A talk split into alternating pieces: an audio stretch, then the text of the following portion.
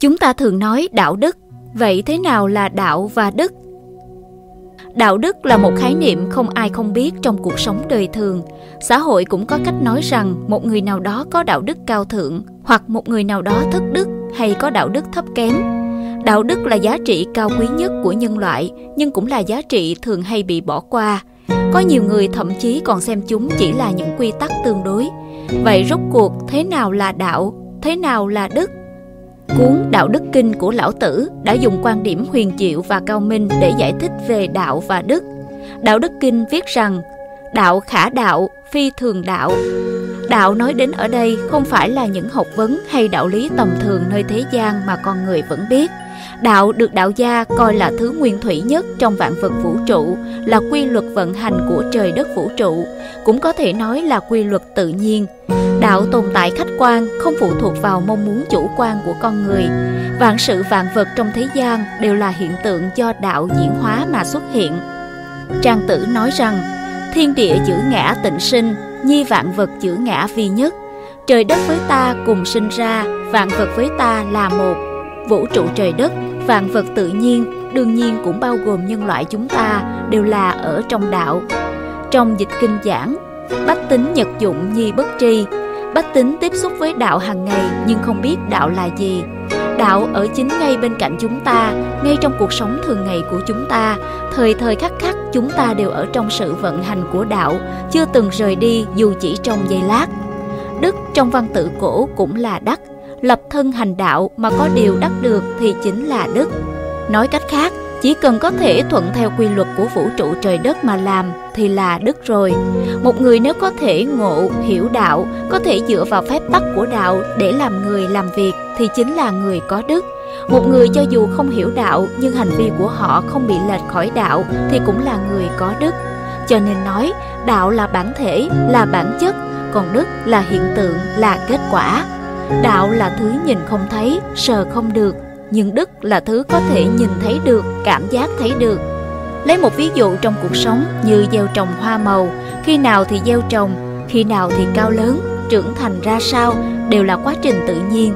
Điều gọi là qua thục đế lạc, thủy đáo cừ thành, thời cơ chín mùi, nước chảy thành sông đều là quá trình phát triển tự nhiên. Nhưng ngày nay, nhân loại tự cho là mình thông minh, sử dụng phân bón hóa học, thuốc trừ sâu, trồng rau trong nhà kính, Điều này đều là trái với quy luật tự nhiên. Hoa quả rau trái lớn lên trong cách canh tác như vậy sẽ không ngon, hàm lượng chất dinh dưỡng thấp, thậm chí còn có hại đến sức khỏe.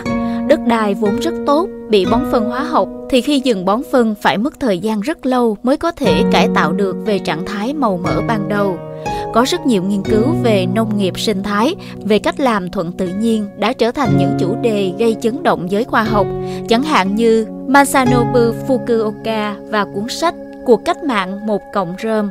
Nhưng ít có người nào nhận ra việc thuận tự nhiên hay không kỳ thực chính là có đức hay thất đức. Ngoài ra, trong chăn nuôi cũng vậy, nuôi gà, nuôi lợn đều vì muốn chúng lớn nhanh mà cho chúng ăn các loại thức ăn tăng trọng, phụ gia để đẩy thời gian xuất chuồng sớm hơn. Đây là vi phạm quy luật tự nhiên, đều là thuộc loại thất đức. Còn có hiện tượng một số người rất thích những loại sinh hoạt ban đêm mà loại sinh hoạt ban đêm này của con người kỳ thực cũng mang theo ma tính lớn. Uống rượu, hút hít, nhảy nhót phát cuồng cũng là thất đức. Mặt trời mọc thì làm, mặt trời lặn thì nghỉ. Buổi tối chính là thời gian để nghỉ ngơi.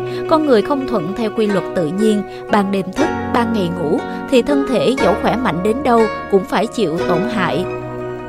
Trong xã hội ngày nay, chuẩn mực đạo đức đang xuống cấp nhanh chóng. Đối mặt với sự suy đồi của đạo đức, mọi người than thở, bất lực, sợ hãi và hy vọng một ngày nào đó con người có thể quay trở về với đạo đức.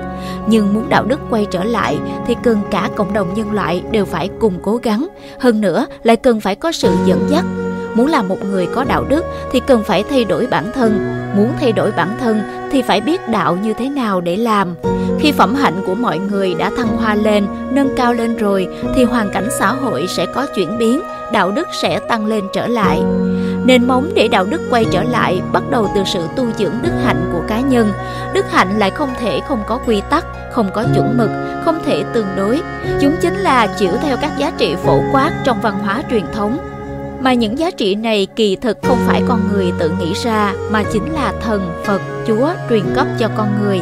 Hệ thống giá trị phổ quát này có thể thấy rõ trong các tôn giáo tín ngưỡng, ví như 10 điều răn của Chúa hay như giới luật của Phật giáo, thế giới quan của Nho giáo, vân vân. Ngoài ra, người không có tín ngưỡng thì kỳ thực vẫn có thể biết đạo, hành vi vẫn có thể chịu theo đạo. Trong văn hóa truyền thống cũng có những ví dụ trực tiếp hướng dẫn con người thế nào là thiện lương, thế nào là tu dưỡng. Chẳng hạn sách Thượng thư Ngu Hạ Thư viết như vậy. Cao Giao sinh vào thời đế Nghiêu trị vì, ông có trí tuệ quảng đại, nhân nghĩa.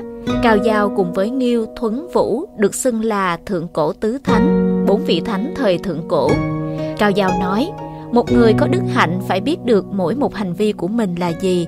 Hành vi của một người có thể được đánh giá bằng chín loại phẩm đức. Vua Vũ hỏi, chín loại phẩm đức ấy là gì?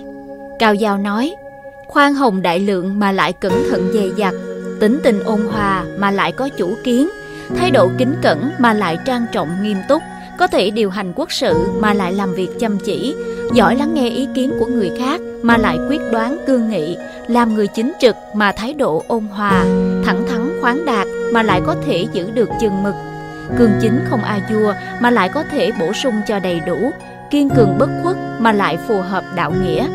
Chính loại mỹ đức này được cao giao xem là tiêu chuẩn đức hạnh. Nếu như quan lại làm được ba trong số đó thì có thể phong làm đại phu. Nếu làm được sáu trong số đó thì có thể phong làm chư hầu. Nếu các quan viên có thể dựa theo tiêu chuẩn này mà học tập lẫn nhau, hành vi của họ sẽ thuận theo thiên đạo, sẽ đạt được thành tựu. Chính loại mỹ đức mà Cao Giao nói không chỉ là yêu cầu đức hạnh của người làm quan mà cũng là yêu cầu với dân chúng bình thường. Nếu dân chúng trong thiên hạ đều dựa theo những tiêu chuẩn ấy mà cố gắng làm thì nhất định sẽ xuất hiện thời đại hưng thịnh, thấy của rơi trên đường mà không nhặt, đêm đi ngủ không cần đóng cửa.